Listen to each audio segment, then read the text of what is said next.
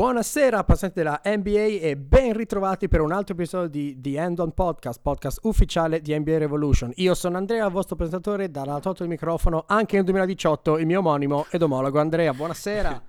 Buonasera Andrea, esatto, anche nel 2018. Allora, 2018 perché, volenti o nolenti, eh, purtroppo ci siamo presi una lunghissima pausa per vari problemi che non staremo qua a rivangare, però casca bene, perché? Perché qual è il miglior momento del post feste di Natale dell'anno nuovo per fare un po' il punto della situazione con l'NBA. La stagione è ormai più o meno al 30%, a un terzo, possiamo ormai aggiornare il nostro power ranking fatto ad ottobre ed è quello che facciamo in questa puntata e nella prossima. In questa puntata si affronta l'Est, nella prossima affronteremo l'Ovest, quindi andremo a, fr- a vedere cosa abbiamo detto ad ottobre, cosa è accaduto nel mentre, se eh, le nostre previsioni erano corrette oppure no e cosa ci aspettiamo dal resto della stagione. Come sempre tutto questo dopo la sigla.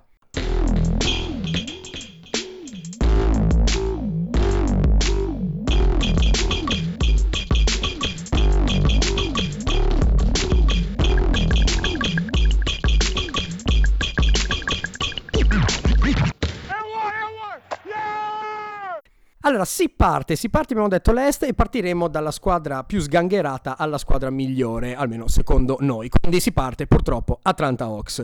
Um, dunque, sono 10 vittorie e 27 sconfitte. In questo momento stiamo registrando uh, il 5 di gennaio. Um, venerdì, dunque, uh, avevamo detto Tankapalooza, quindi obiettivo tankare, non è cambiato l'obiettivo. Avevamo detto che avremmo guardato con piacere John Collins e Torian Prince e abbiamo guardato con piacere John Collins e Torian Prince. Allora, Collins non ha deluso assolutamente le aspettative, a noi en- a entrambi piaceva già dalla Summer League, è in questo momento a 11 più 7 di media, um, è attivo ed energico, salta rapidamente, ha un eccellente doppio salto, quindi salta, spizza la palla ed è rapidissimo a riabbassarsi e risalire, uh, è molto leggero, però porta comunque buoni blocchi uh, ed è molto buono nel, nel, rollare, molto veloce. Eccellente verticalità, um, più di una volta compensa un po' al debito di chili che ha col suo diretto marcatore, cioè il centrone avversario con tabellate, semiganci che sembrano un po' raffazzonati però sono voluti. E quindi insomma siamo solo che contenti per John Collins che si conferma una cosa positiva della stagione di uh, Atlanta. Torian Prince sta continuando il suo sviluppo dopo i playoff e Chelsea dell'anno scorso, um, l'impressione che io personalmente ho è che non sarà mai uno scorer uh, nonostante degli exploit che ha avuto da 20 o anche 30 punti, però non sarà mai, non ha la mentalità da scorer, però è un giocatore che sa fare un po' di tutto, che ha un gran, ampio immagine di miglioramento, anche lui bello da tenere sotto occhio. Giocatore che ormai è affermato e a me piace sinceramente, e su questo siamo un po' non, non d'accordo, diciamo, è Dennis Schroeder. Sinceramente, dal punto di vista offensivo, sta giocando bene. Uh, non ha dimensione perimetrale, quello sì. Critica non ha un, granché, un gran tiro da tre. Però, uh, diciamo, è, ha smesso di essere il giocatore che solo correva, correva ed era veloce. Ha iniziato a saper giocare e attaccare meglio. Uh, secondo me, se questo, quando questo periodo finirà, questo periodaccio per gli Hawks finirà, Schroeder, Prince e Collins saranno verosimilmente del, dei punti cardini dei nuovi Atlanta Hawks. Uh, sì, sono d'accordo con te, però a me Schroeder continua a non piacere. Come dici tu, fa 20 più 7, va benissimo. Però è nel 95 percentile tra le guardie per usage rate, cioè ha tantissimo la palla in mano, però ha un assist to usage rate che è nel, nel 37 percentile, vuol dire che per quello che ha la palla in mano la passa davvero molto poco e oltretutto non è nemmeno efficace nello scoring perché è nel 47 percentile per punti segnati per tiro tentato. Fa un punto eh, 0,05 per tiro tentato che è davvero poco. È classico good stats bad team guy per quanto mi riguarda. Su Collins condivido assolutamente invece. Eh, Collins eh, mi sta sorprendendo perché sta facendo grandissime cose anche in difesa non solo in attacco. Ha un ottimo tempismo per la stoppata ne fa una e una partita a mani veloci, fa quasi una rubata partita. Io eh, segnalo solamente uno su cui avevo buttato i miei eh, two cents a, a, ottobre, anche al Fanta Basket, infatti mi sta, mi sta ripagando, che è Basemore. Ken Basemore sta facendo davvero molto bene, sta facendo 13-5-4, sta difendendo benissimo, ma tira anche col 39% da 3, 63% al ferro deve eliminare quel tiro dalla media che non mette mai, gioca troppi isolamenti, ehm, lo mette al 30% e lo prova nel 40% dei casi, quindi è troppo, però ha un senso del passaggio fuori dal comune per un'ala, perché è nel 91 percentile ehm, per assist percentage e 92 per assist usage rate percentage. L'unico problema è che troppo spesso forza la soluzione, eh, diciamo, fancy, eh, infatti perde tantissime palle, circa due e mezza partita. Eh, io personalmente mi aspettavo miglioramenti da Bembry, che non ho visto. Mm, Basemore e Prince stanno facendo quello che mi stavo aspettando. Collins sta facendo meglio di quanto non, uh, non, non pensassi. Diciamo che se Bembry confermasse quello che fa vedere 10 minuti a settimana, allora la cosa diventerebbe molto interessante, altrimenti direi tankare. Sì, diventerebbe molto interessante, forse paradossalmente proprio in maniera controproducente, perché l'obiettivo e la cosa migliore è forse andare giù per il tank. Per ora, però, non modifichiamo le nostre aspettative da inizio stagione. Andiamo alla seconda squadra, Orlando Magic. Allora, sono in questo momento a 12 vinte e 27 perse. Ad ottobre cosa dicevamo? Ad ottobre dicevamo, ragazzi, male, male, malissimo, sti qua faranno schifo. Hanno iniziato una stagione, ne abbiamo anche già parlato in altra, un altro episodio in maniera assurda, tirando col 58% da 3 Aaron Gordon con il, non mi ricordo quant'era di squadra, ma sul 50%, eccetera. E poi adesso hanno avuto un calo, eccetera. Allora, eh, io direi che secondo me abbiamo avuto due esempi che sono fuori dalla gaussiana, fuori dalla, dalla media, diciamo, matematica. Abbiamo avuto inizio stagione stellare e una continuazione orribile. Perché secondo me, alla fin fine, dal punto di vista dei nomi, la squadra non è così male. Cioè, hai comunque Gordon, hai Fournier, hai Vucevic, hai Peyton. Non non è, non è, una brutta, brutta squadra. Il problema, tu mi fai notare, è la difesa, però. Eh sì, eh sì, sì, sì. guarda, eh, di quelli che hai citato, sostanzialmente solamente Vucevic eh, è un difensore sopra la media, neanche Vucevic lo è sotto il ferro, in realtà. Ehm, non puoi giocarlo sul perimetro e quindi nel basket moderno non è poi così utile. Io sono molto interessato a vedere cosa, cosa succederà a Peyton perché sta diventando un giocatore molto efficiente. All'inizio parlerò molto di percentili, qua 72 percentili, eh, percentile sempre in punti per tiro tentato, la passa molto bene perché di nuovo nel 72 percentile per assist percentage e assist to usage rate percentage, però con lui la squadra ha avuto il crollo. Ma attenzione, secondo me è una mera coincidenza, perché lui sta comunque difendendo bene, fa 13-7-4, eh, tira col 37% da 3, cosa che non capitava eh, secondo me è solamente un caso che quando si è arrivato lui la squadra si è crollata. La domanda è: vuoi dargli un contrattone? Perché se non ti liberi di uno tra Vucevic e Ross, che al momento è, Ross, è rotto, Ross è rotto, eh, puoi tenere solamente uno tra Peyton e Gordon. Quindi al momento la bilancia mi sembra fortemente pendere dalla parte di Gordon. A giugno, però, che fai? Se li rifirmi entrambi, vuol dire che sostanzialmente sei locked in su Fournier, Gordon e Peyton. Vuoi davvero rifondare una squadra su quei tre lì? Non lo so non lo so. No, non lo so. Io sono curioso di vedere se Peyton si taglia i capelli e se veramente migliora. Perché... Impossibile. Impossibile. Che si tagli i capelli, non che migliori. È aerodinamico così. E cazzo, come un sasso. Comunque, dunque, io sinceramente mh, dubito, come dicevo prima, che gli Orlando Magic resteranno un po' impantanati alla seco- a essere la seconda peggior squadra ad est. Però non riesco, non riesco a leggere bene questa cosa qua. Sono curioso di vedere come avanza. Direi che miglioreranno, ma non ci metterei la mano sul fuoco se, concordo con te, secondo me miglioreranno. A dicembre hanno tirato col 32% da 3. Insomma, avranno una nuova normalizzazione e torneranno più su. Avanti con una squadra rossa. Avanti con una squadra rossa, i Chicago Bulls. Avevamo detto a ottobre che anche loro appartengono al regno dei Tankapalooza ci stanno provando a fare di tutto per smentirci, secondo noi però no, non ci smentiranno. In questo momento sono a 13 vinte e 25 perse. A ottobre dicevamo che faranno schifo, eravamo curiosi di vedere se Markkanen avrebbe fatto bene. Markkanen direi che sta facendo bene, uh, ne abbiamo anche già parlato, non, non ci ripeteremo, potete insomma trovare le vecchie puntate su tutti i canali in cui siamo. Però, insomma, si è confermato un giocatore che offensivamente sta mostrando quello che uh, ci aveva promesso e difensivamente sta giocando meglio di quello che uh, ci aspettavamo. Um, chi ci ha stupito un po' è Chris Dunn, che sta risorgendo. Ora, non so se sia il tipico caso, come dicevi uh, prima, di good stat, bad team. Però sinceramente eh, sta, sta, giocando bene, sta facendo dei buoni punteggi e sta un attimino riprendendo fiducia. Chi ci ha, non per forza sorpreso, però chi ha veramente svoltato la sua stagione e forse anche la sua carriera è Nikola Mirotic, che eh, ha avuto un inizio un po' altalenante in NBA, arrivando come uno oggettivamente dei migliori giocatori in Europa. Um, non nego che eh, avevo anche pensato che avrebbe potuto tranquillamente tornare a fare il la superstella, non so, al Real Madrid o al Barcellona l'anno scorso, in cui appunto eh, si, si stava impelagando in una stagione, in una stagione, una carriera NBA un po' senza capo né coda, sinceramente è tornato, sta giocando da Dio. A quanto pare la rissa inizio stagione con Portis non ha avuto strascichi. E quindi, insomma, anche per questo bene. Di base, però, restano i Chicago Bulls, Andrea. No, no, no. Allora, guarda, io concordo con tutto quello che hai detto. Visto che adesso hai parlato di Portis, dico subito che Portis comunque fa in 20 minuti di utilizzo fa 13,7 ed è tanto efficace eh, perché è diventato un signor tiratore da 3, tira parecchio da 3, due tentative e mezza partita le mette col 37%. Um, ehm, io come al solito ti metto sempre la pulce nell'orecchio um, sull'efficacia di alcuni giocatori. Mm, hai parlato di Markanen e Dan. Markanen è un ottimo scorer ma ancora non troppo efficace, cioè questo qua per amore di Dio, ha una forma da 3 perfetta, ma deve imparare a selezionare un po' meglio i tiri perché sta tirando col 34,6%. Non è una gran percentuale. Eh, no, per, per, un tiratore come lui, no. Eh, no, esatto. Perché se prende metà dei tiri se li prende da 3, eh, più di 6 a partita. Insomma, la forma c'è, però ancora non, non, è, non, ci siamo come percentuali.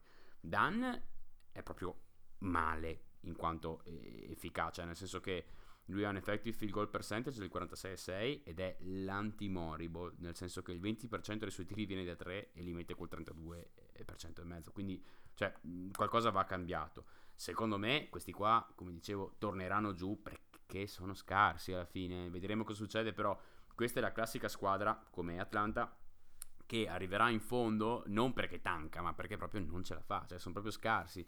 Um, io onestamente guarderò con interesse l'evoluzione del tiro di Dan perché se ne mette su uno può assolutamente essere un buon giocatore. Per il momento è un ottimo difensore in attacco ancora, a mio parere è inguardabile a parte qualche buona lettura sui pick and roll. Sì, siamo abbastanza d'accordo sul, sul good stat bad team. Ecco, una squadra che mi ha sorpreso e che veramente non immaginavo di trovare così in basso sono i Charlotte Hornets.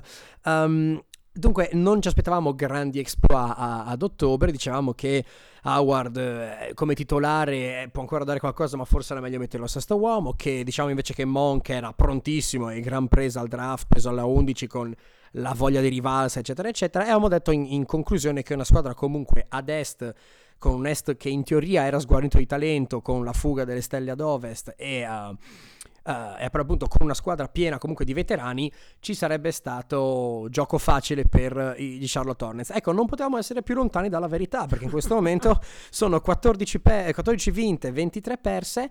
E sinceramente sta squadra non so dove vada. Allora, Howard bisogna dire che eh, sposta ancora. Cioè, pensavamo fosse ormai finito e in realtà sta giocando, sta tenendo delle medie che sono di 16 punti, 12 rimbalzi, col 55% dal campo. Insomma, sta giocando bene. E, e come difende? E, e, sta tornando a difendere come, come spe, speravamo e ci ricordavamo. No, sinceramente è una nuova giovinezza per Howard, mi fa anche piacere. Io lo odio, però mi fa piacere comunque che non sia... Perché mi fa piacere che non sia sempre comunque una delusione, ecco. Chi è stata una delusione purtroppo è Monk, perché ha avuto sprazzi in cui ha mostrato una classe e una, un talento enorme ho visto qualche highlights delle 3-4 gare che ha fatte veramente buone, uh, in cui ne ha messe 20, eccetera, però sono veramente 3-4, cioè uh, sta collezionando DNP, cioè non gioca, sta giocando comunque una buona... È andato, è andato giù in G League anche. Eh? È anche già andato giù, è adesso in G League? Eh, non lo so, so che ne ha giocato uno l'altro giorno in G League. Ne ah, pure. Tipo, ne ha messi tipo 46 in 20 minuti e poi è tornato su. Ecco, sì, il, questo è il problema. Ha giocato anche vari, come dire, anche ampi minuti in alcune gare. Cioè, ad esempio, un terzo delle sue gare per questa stagione ha giocato più di 20 minuti, che comunque è un, insomma, un minutaggio riguardabile. Però ha un 33% dal campo che ci può anche stare perché è rookie, quando per... però anche un 33% da 3 con 7 tiri tentati, cioè le stesse percentuali di Markanen e come Markanen è uno tra i due che ha la forma migliore e che in teoria era più NBA ready per quanto riguarda il tiro. Um, allora, gente che ha un po' più esperienza di noi e che fa queste cose di mestiere ha detto che non ci preoccupiamo, che basta dargli del tempo, che si svilupperà perché abbiamo visto ottimi sprazzi. È vero, io temo un po' perché eh, storicamente il primo anno è comunque importante per la carriera da rookie e quindi soprattutto per un rookie che è di suo uno scorer. Quindi in termini di impatto col mondo della NBA, in termini di, eh, di fiducia nei propri mezzi, io mm, sinceramente temo. Spero molto che Uh, complice, non lo so, uh, insomma, tocchiamo ferro, ma un infortunio a qualcun altro, eccetera, eccetera, possa trovare un po' più di fiducia e iniziare a stabilizzarsi, ecco. No, eh, concordo. Comunque, ehm, questa squadra qua, tu hai detto che è un po' un enigma per te, non sai dove vada, è un enigma anche per me, nel senso che io li guardo e ho difficoltà a capire cosa c'è che non vada. Non mi sembra una squadra da 14-23, e ho, infatti giusto così per divertirmi ho fatto la somma delle win share della squadra e si, si trova un 17, non 14. Mm, per capirci, hanno un migliore plus minus di, di, di Miami che, che, che è 20-17. Cioè, se anche fossero 17-20 staremmo... Quindi in linea con le loro statistiche, staremo qui a parlare di una squadra a due gare del playoff. Quindi insomma, mh, diciamo che il record è un po' bugiardo, però eh, chi è che va giù? Sicuramente sta andando giù Batum. Batum l'anno scorso faceva 15-6-6, quest'anno qua fa 11-5-4 da 3 sta avendo un career low al 30% e secondo me l'hanno fatto rientrare troppo velocemente. Sì, temo, temo, anch'io perché Batum è un giocatore troppo completo, esperto e forte per avere un crollo così. Non... Assolutamente, e si conferma peraltro comunque il fatto che secondo me sia un, cioè non abbia mai veramente trovato il giusto fit con Kemba in generale perché cioè, Batum era famoso per le triple dall'arco quando insomma nel periodo a Portland ne prendeva un, circa un, un terzo delle sue triple venivano dall'arco adesso ne prende una su 10 dall'arco eh, le percentuali sono rimaste discrete dall'arco, ne prende una su 10. Chi invece è migliorato un sacco è Lamb, che faceva 10-4-1 l'anno scorso, quest'anno qua fa 15-4-3. Mm, la percentuale da 3 è migliorata dell'8%, adesso al 36%, è un ottimo difensore, la squadra gira molto meglio di lui che non con Kill Gilchrist, insomma oltretutto eh, il problema è che eh, Kid Gilchrist non lo puoi far giocare dalla panca perché risulta inutile uno così dalla panca, sa difendere, tanto vale sfruttarlo bene nel quintetto. E sarà interessante l'anno prossimo, eh, quando entrambi saranno in scadenza. In realtà Kid Gilchrist nel 2019-20 credo abbia un uh, player option, dovrò vedere. Kid Gilchrist che prende 13 milioni all'anno, Lam ne prende 7. Um, ehm, comunque non l'avrei mai detto, ma uh, questi qua non faranno i playoff sono 5 vittorie dietro Indiana, 4,5 dietro fila, 4 dietro New York. No, niente. Eh, sono all-in e non faranno i playoff. Eh, guarda, sono, sono, tristemente d'accordo con te anche perché, eh, nel senso, le squadre che hanno davanti, che sono anche un po' la sorpresa magari, perché magari Indiana e New York meglio di Charlotte, forse non ce l'aspettavamo a inizio stagione, però non sono, queste, queste squadre qua non sono lì per un fuoco di paglia o per una botta di fortuna, sono lì perché hanno una struttura uh, Philadelphia idem e quindi sinceramente io non vedo tre squadre, cioè fila Indiana e New York che crollano e uh, Charlotte che si rialza. Quindi sì, Concordo. sembra che non ci saranno i playoff. Concordo. Allora, altra squadra, Brooklyn Nets, anche loro categoria, diciamo, li avevamo, li avevamo battezzati too good to tank, too bad to win, quindi troppo bravi per tankare, troppo scarsi per vincere. Sono 15 e 23, quindi 15 vinte e 23 perse.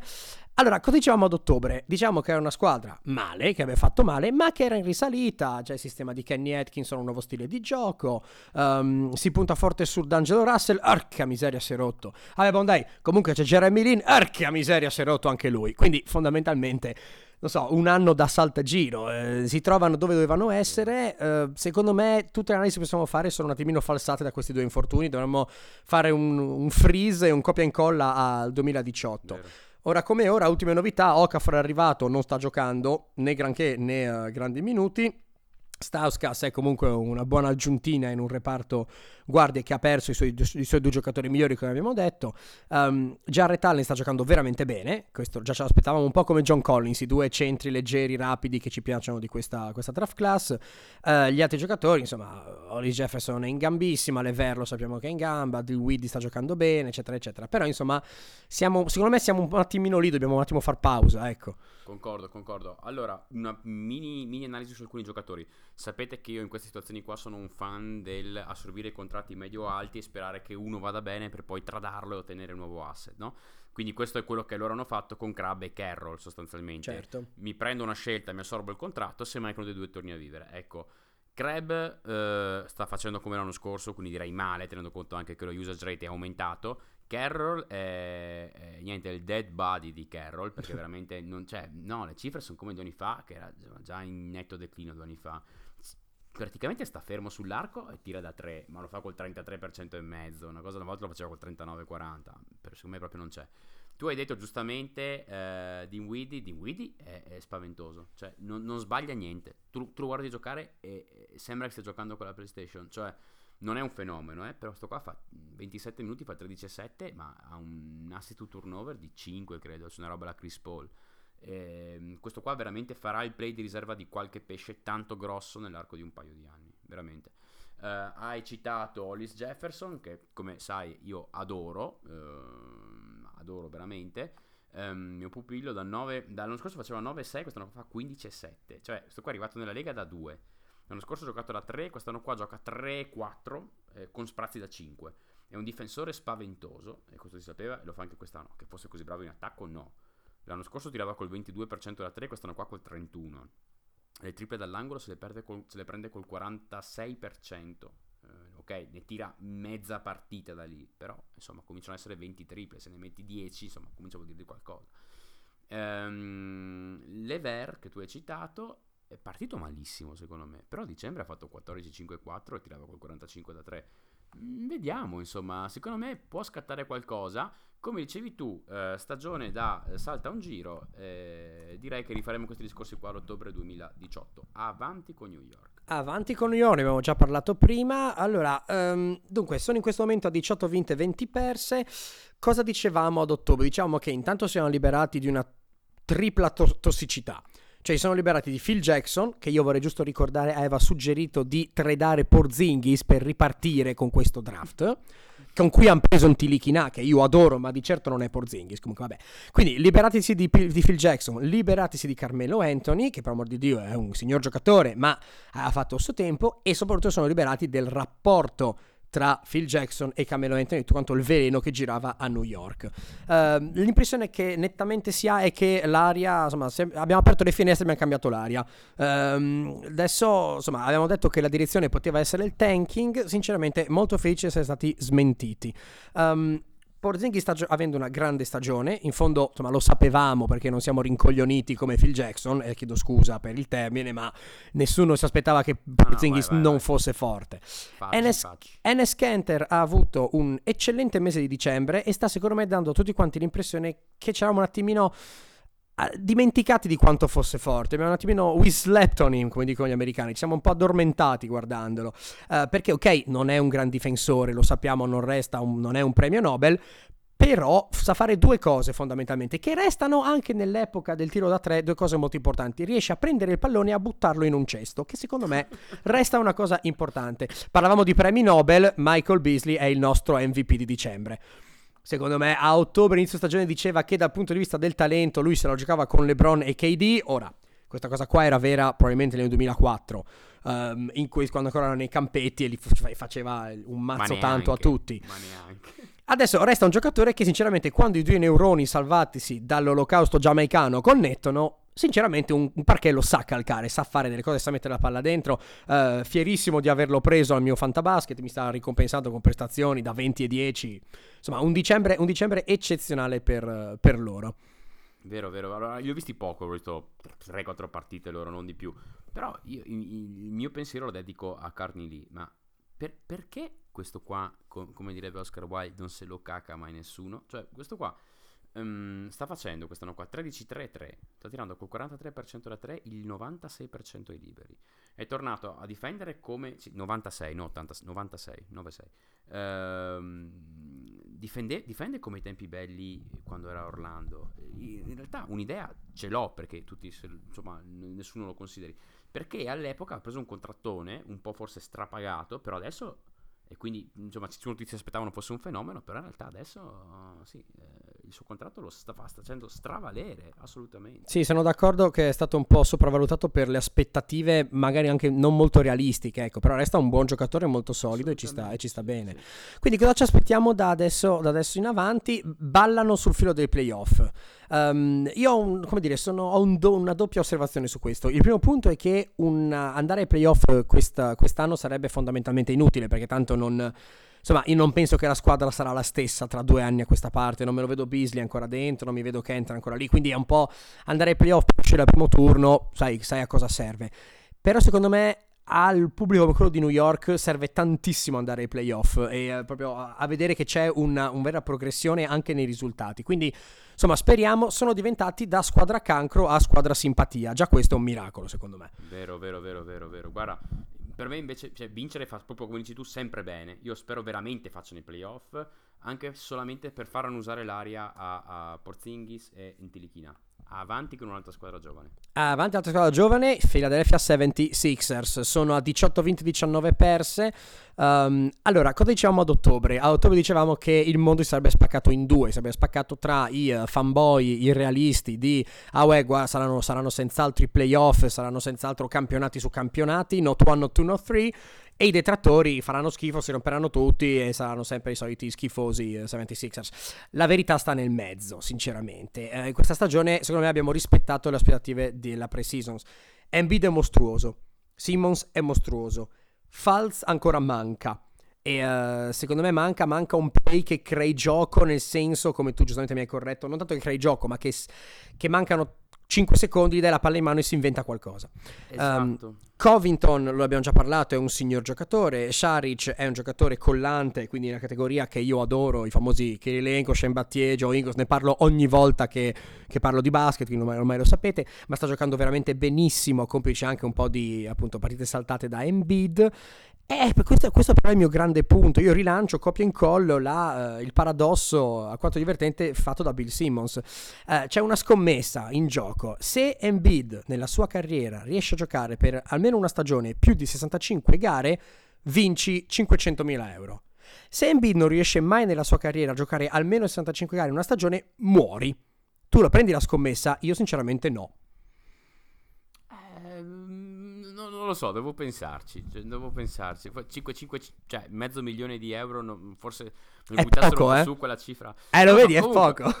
Comunque, eh, tornando sulla questione Falz, esatto, quello dicevi tu, gli serve uno che sappia segnare da solo, eh, quindi è proprio quello Falz, perché la gente ormai sta cominciando a capire come difendere su eh, Ben Simmons, più o meno. Cioè, tendenzialmente con l'asso aspetta eh, Simmons in area, magari stando un po' più attenti ai tiratori, per quello anche Covington ha avuto un attimo di flessione. Cioè, non può essere che tu sei un play e ti prendi il 75% dei tiri entro i 4 metri dal canestro come fa Simmons. Questa è una cosa che non può accadere. Detto questo, io sono sempre esperienza, eh, pro esperienza ai playoff per i giovani, per le squadre dei giovani, quindi spero che li facciano eh, secondo me loro eh, sono loro l'ottava squadra che, che, entra ai playoff ad est, le prime sette più loro e si giocheranno il settimo posto con Miami. Spero però che arrivi in ottavi per vedere Simmons contro LeBron. Ah, sarebbe bello. Quello, quello sarebbe, potrebbe essere veramente bello. Un buon, un buon, primo turno. Allora, andiamo avanti. Indiana Pacers, altra squadra che ci ha parecchio stupito. Um, cosa dicevamo? Beh, intanto sono 19-19, record, record del punto 500, 50% all'europea. Uh, cosa dicevamo ad ottobre? Uh, diciamo qualche vittoria che sarà inutile, qualche sconfitta che sarà inevitabile, ma soprattutto una crisi di identità. È finita la parabola dell'Indiana con Roy Ebert, Lance Stevenson forte, perché quello che adesso sta giocando non è la Stevenson forte, Paul George, eccetera, eccetera. E guarda che bella sorpresa, chiediamo tutti collettivamente scusa a Kevin Pritchard per averlo considerato un pirla, per aver dato via Paul George per avere in cambio Oladipo e Sabonis. Però sinceramente quello che mi piace di Indiana è che ha un'identità questa squadra, sa, sa dove, sa, sa, chi è, ecco. Um, la squadra è ben organizzata, secondo me è costruita bene, ha dei solidi veterani, uh, Thaddeus Young che è immortale, sempre produce, Darren Collison che resta un signor giocatore, hanno qualche giovane promessa, Miles Turner a me ancora non convince al 100%. Um, ehm, non è tanto questione di numeri perché fa 14-6 in 29 minuti, non è tantissimo ma non è nemmeno malissimo e la base c'è, però ho sempre l'impressione che appena va contro a qualcun altro che possa essere Carl Anthony Towns, possa essere Embiid, possa essere qualcuno cui, con cui dovrebbe in teoria competere è nettamente due gradini sotto. Um, grande sorpresa, o più che sorpresa, grande conferma, o la Dipo, lo sapevamo, sapevamo che fosse forte, sapevamo che l'anno con Westbrook accanto era falsato, non... Sì, l'Oladipo è più simile a quello che era ad Orlando rispetto a quello che era a Oklahoma, però porca miseria, sta giocando da Dio, uh, sta, giocando, sta girando dicembre a 28 più 6 più 4 con un offensive rating di 121, cioè dal punto di vista offensivo un mostro la sensazione chiarissima che sia nella conversazione di miglior uh, shooting guard ad est, assieme a Bill e De Rozan, uh, siamo lì, ma non Bill De Rozan e poi Oladipo, Bill, virgola, De Rozan, virgola, Oladipo, punto. Um, giocatore che io adoro e che mi piace tantissimo, Sabonis.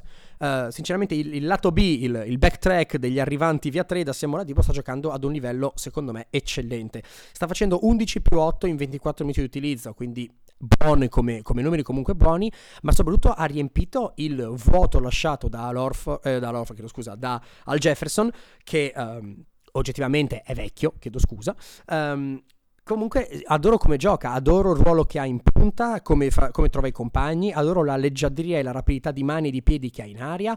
Uh, magari il, la critica potre, che potrei fare è che tenta, un po' come il padre, spesso il passaggio, nel caso suo un po' troppo spesso. Cioè l'ho visto eh, l'ho visto rinunciare, andare cattivo a canestro con un difensore nettamente inferiore a lui davanti per liberare un compagno a 4-5 metri. Dovrebbe andare un po' più aggressivo, più sicuro dei suoi mezzi, però mi piace tantissimo da vedere e gioca un basket di eccellente livello. Concordo, guarda, hai detto tutto tu, davvero tutto tu, solo un appunto su Collison. Eh, questo qua sta facendo 13,7 anche quest'anno, tira con più del 40% da 3 da due anni, ci mette tantissima energia, dategli una qualche second unit di lusso da guidare. Eh, comunque, eh, io dico per concludere che secondo me questi qua lotteranno per l'ultimo posto ai playoff. Eh, comunque vada, sarà un successo. Mm, io onestamente me ne aspettavo 3-4 vittorie più sotto, ma per eh, mentalità societaria mi aspettavo una stagione comunque positiva, tra virgolette. Eh, secondo me i playoff non li fanno, ma la prospettiva è opposta rispetto all'anno scorso, quindi avanti così. Avanti così e avanti con i Miami Heat, uh, eh, 20 vittorie, 17 sconfitte, uh, di cosa diciamo ad ottobre che sarebbe stato esattamente come l'anno scorso, quindi sballeranno sul filo dei playoff e abiteranno quella palude tra il settimo e il decimo posto. Um, dunque, cosa ci interessa guardare a questo punto? Uh, la squadra eh, la squadra è bizzarra, ragazzi. Io la squadra non la capisco. Ho l'impressione che una partita sia tra le migliori 5 squadre della NBA e quella dopo sia tra le peggiori 5 squadre della NBA, che, che è esattamente logico e conseguente dell'anno scorso. Um, chi ci piace tanto e chi ci ha stupito tanto, Wayne Ellington. Rifirmato per la scorsa stagione, dove aveva un ruolo molto semplice, devi bombardare il più possibile insieme a Waiters. E beh, questo è quello che ha fatto. Eh, già il fatto che lo chiamino The Human Cheat Code, cioè il trucco umano, come nei videogiochi, è meraviglioso. Tira il 43,3% eh, da 3, prende 6,6 triple a partita, ha due career high in questi due numeri, è il read- leader in triple di dicembre con 48 triple a segno, ne ha messe più di Clay Thompson, ne ha messe più di Kevin Durant, ne ha messe più di Steph Curry, più di Arden, corre sui blocchi come un dannato, come un Ray Allen dannata e gioca un tipo, basket, un, t- un tipo di basket da 3 molto anni 2000, prima anni 2000, che sinceramente sì. ci fa un po' piacere. Ecco. Spaventoso, comunque lui prenderà un contratto l'anno prossimo, ma credo non a Miami per questione di cap. Sì, facile, facile, che sia molto, molto, molto vendibile.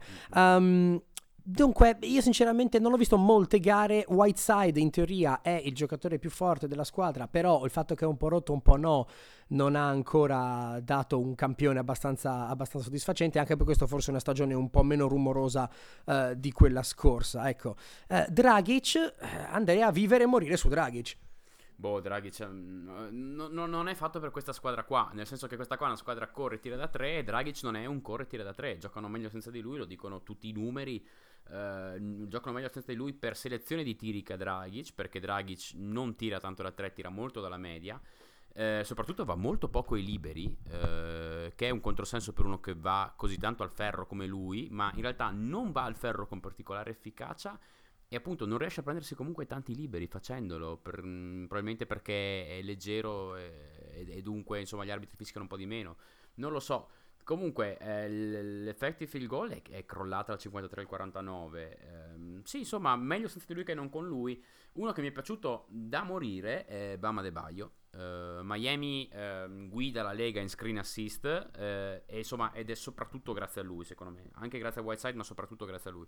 È un ottimo difensore, un fisico pazzesco, da una mano educatissima. Quest'anno qua i playoff questi li fanno i playoff li fanno. Chi farà i playoff, senz'altro anche secondo noi, i Detroit Pistons. Allora, um, sono 20 e 16, 20 vittorie e 16 sconfitte. Farò una rapida descrizione onomatopeica di uh, quello che abbiamo detto ad ottobre. Dunque, due anni fa sono stati wow, e quindi ci aspettavamo wow, abbiamo avuto buff.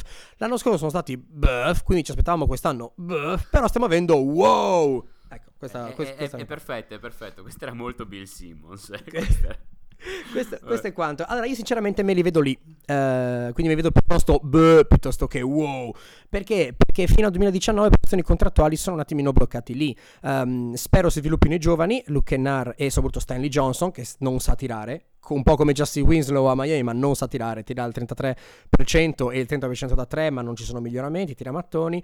Se no, sinceramente, non ho grandi cose da dire. Tu invece hai qualcosa da dire, chiaramente. Qualcosina, un paio di giocatori che ho guardato con piacere. Tobias Harris sta facendo davvero godere quest'anno qua, 18,5 col 44 da 3 ma è un aumento costante che avviene da anni, aumenta le percentuali anno per anno, aumenta la distanza da canestro da cui tira, quindi eliminato quei tiri dei 5-6 metri che veramente sono inutili, non è un fuoco di paglia, è così, ma soprattutto eh, Drummond, Drummond è 14, sta facendo una stagione da 14 15 che è una stagione che gli abbiamo già visto fare, l'efficienza è simile a quegli anni passati, il problema cioè, che quanto ha migliorato il feeling col pallone. Quello è impressionante perché fino all'anno scorso aveva avuto un massimo di un assist punto uno a partita, quest'anno qua ne ha 4.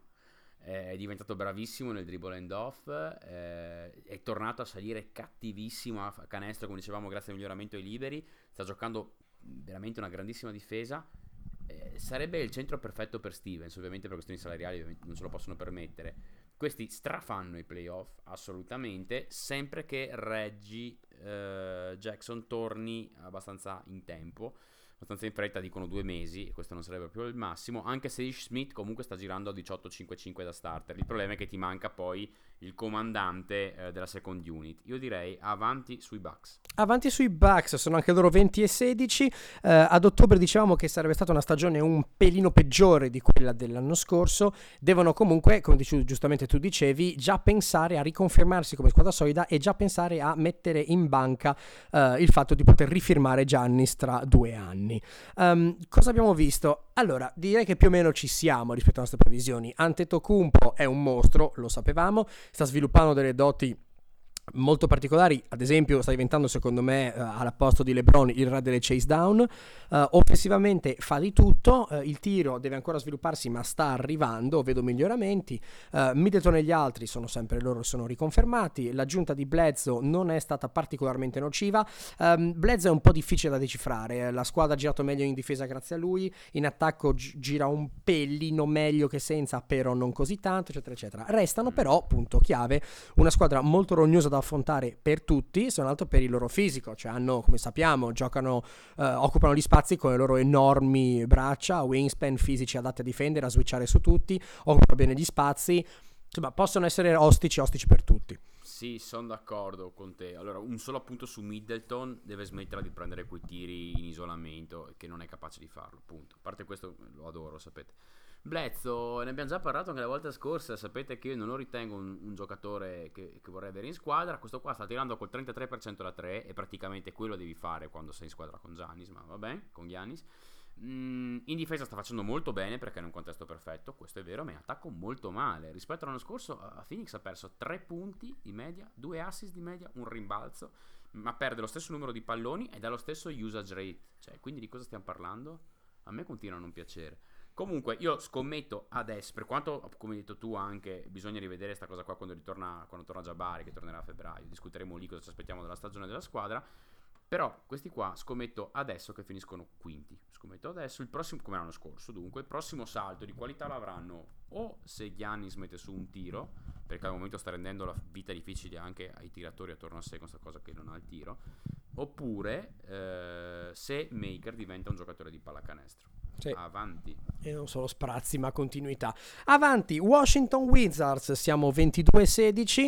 Uh, cosa diciamo ad ottobre? Diciamo che sono forti, lo sappiamo, devono riconfermarsi pur non avendo panchina. In effetti sono tornati a avere il problema che avevano due anni fa, avevano preso Jennings, avevano preso Bogdanovic che facevano bene, li hanno persi entrambi, uno in Cina, uno in Indiana. Um, li vedevamo pure, rispondendo a una domanda della nostra mailbag, uh, potenzialmente primi in regular season, perché dicevamo, vabbè, i Cavs e i Celtics sono, hanno cambiato roster, quindi gli Wizards sono rimasti gli stessi, quindi all'inizio avranno un vantaggio, quindi eff- ecco, no, non sono primi ad est, manco per il cavolo. Um, Cosa abbiamo visto? Dunque, eh, beh, allora, eh, gli Wizards sono un pochino, un pochino, così ambivalenti. Restano una tra le squadre più forti dell'Est. Restano tra i roster, tra gli starting five più forti dell'Est.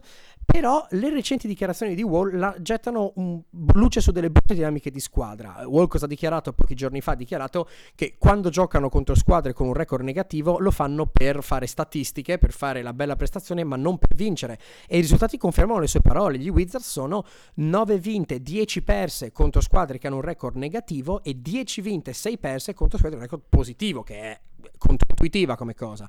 Ed è un chiaro sintomo tutto di debolezza mentale. E se una squadra che in teoria è da playoff secondo turno uh, dà segni di debolezza mentale quando poi non ha una panca c'è un problema di ordine psicologico, cioè se il mio starting five gioca mollo, gioca debole, cosa faccio? Beh, li punisco, tra virgolette, li metto in panca, faccio entrare seconda, le seconde linee, ma se le seconde linee non sono forti per niente, siamo veramente messi male. Infatti, so, nelle gare in cui vanno sotto di almeno 10 punti sono 4 vinte e 9 perse, non è un buon segno. Assolutamente. Comunque, eh, piccolo ha inciso su Wall. Eh, è lui che è partito. Cioè, le prime dieci partite di Wall vedevi che voleva vincere l'MVP. Faceva tutto da solo, forzava tantissimo.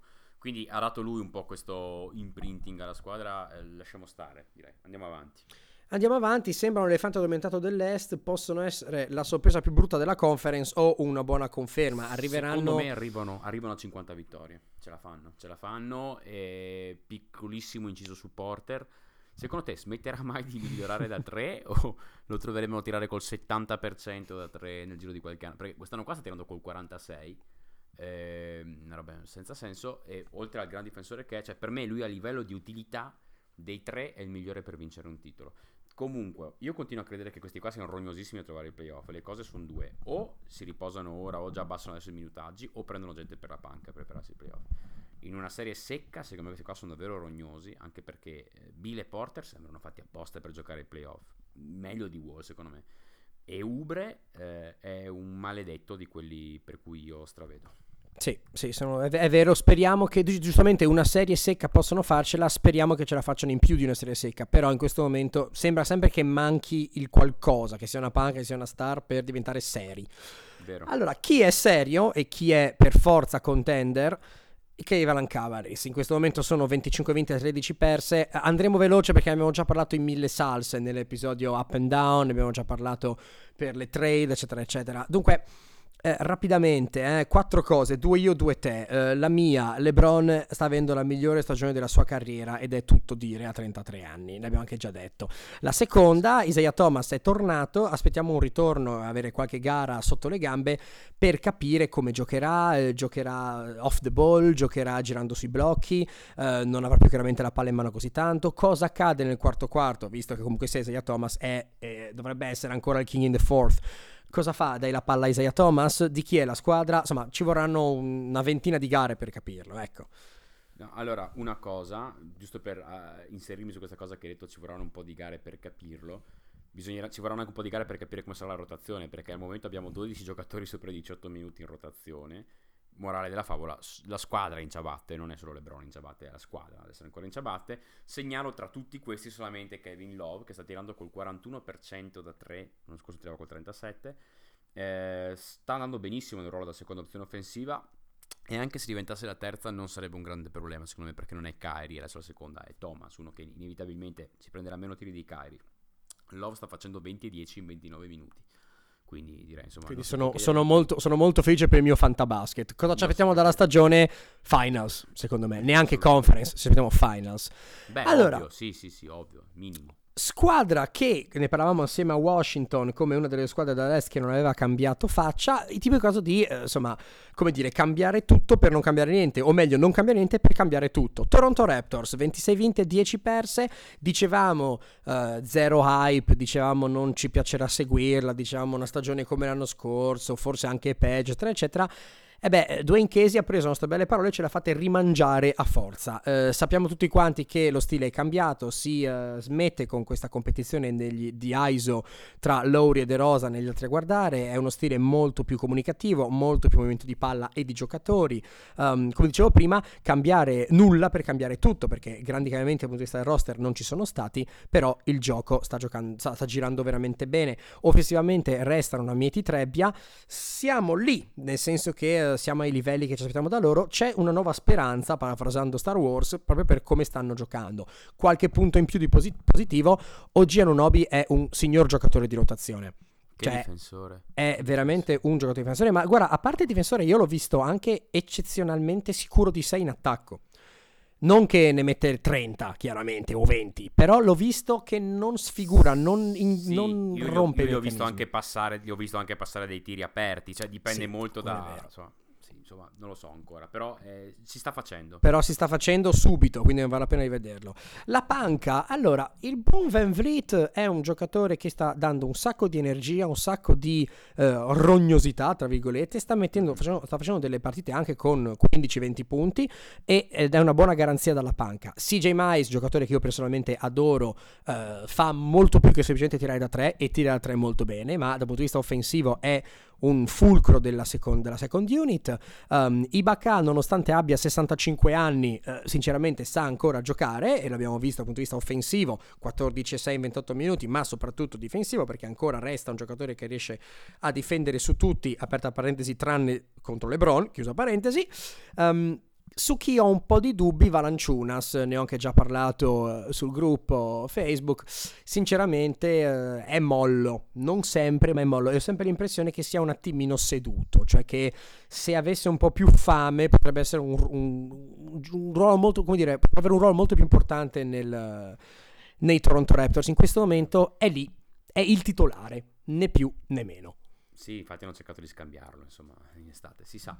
Comunque, eh, alcuni dati su questo cambio che, abbiamo, che, tu hai citato, appunto, il pace è, è aumentato parecchio, dal 94 al 98, soprattutto sono passati a prendersi 32 triple a partita rispetto alle 24 che prendevano l'anno scorso. Eh, De Rozan tira, l'anno scorso prendeva una tripla e mezza a partita col 27%, quest'anno qua se ne prende più di 3 a partita col 37%, quindi assolutamente decente direi. Segnalo per chi ancora non l'avesse vista o per chi non avesse guardato troppe partite dei, dei Toronto Raptors l'esplosione, perché di esplosione si può parlare, secondo me, di Poltel e Siakam. Uh, la mia domanda è se uno dei due diventasse un buon centro moderno all'Adams, e qua mi riferisco a Poltel che sta facendo davvero benissimo, anche Siakam sta facendo molto bene, ma la mia domanda è, cioè il suo fare molto bene secondo me viene statisticamente distrutto da una sua abitudine, che non capisco esattamente quale sia il significato di questa cosa qua.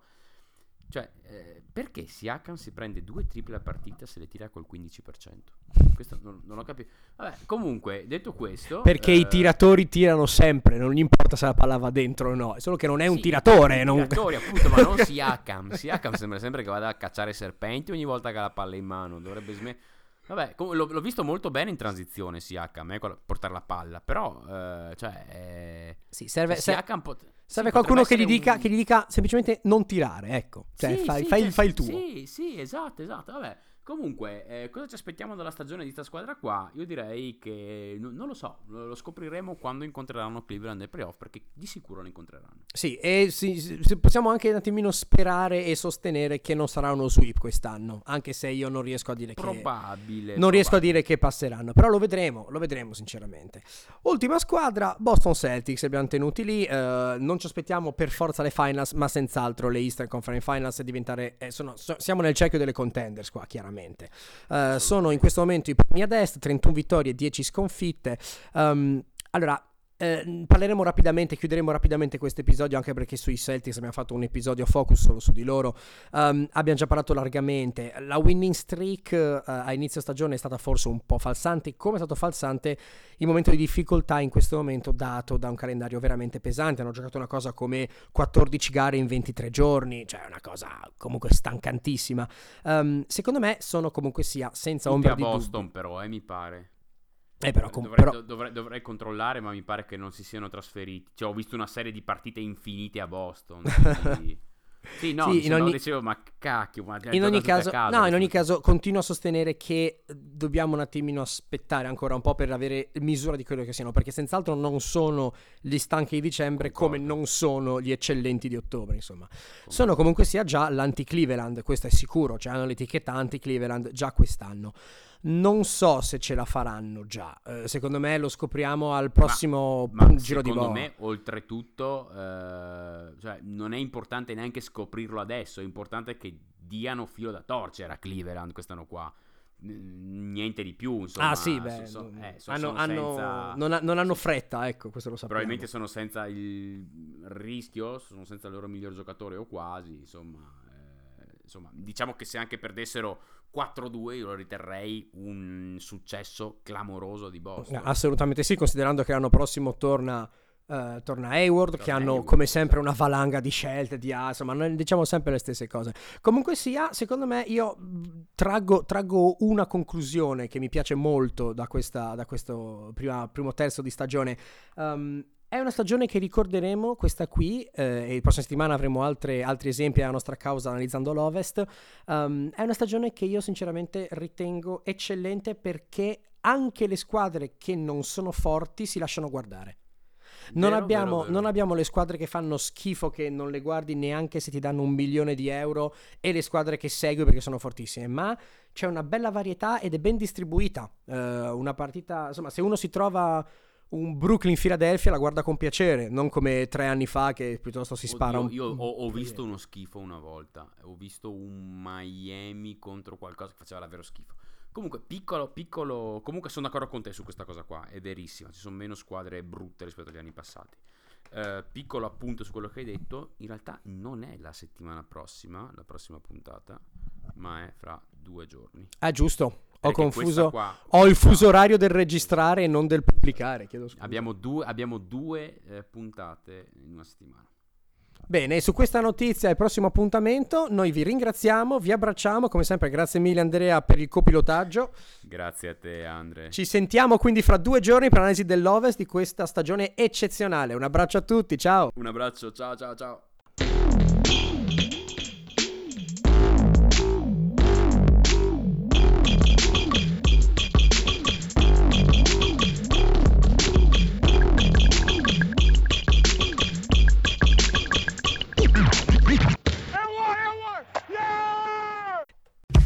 Take care of your property with equipment you can count on, like the Kubota BX and LO1 Series compact tractors, part of our under 100 horsepower tractor lineup, rated number one for reliability, and Z Series mowers and sidekick utility vehicles, where durability meets speed. Visit your local Kubota dealer for a demo today.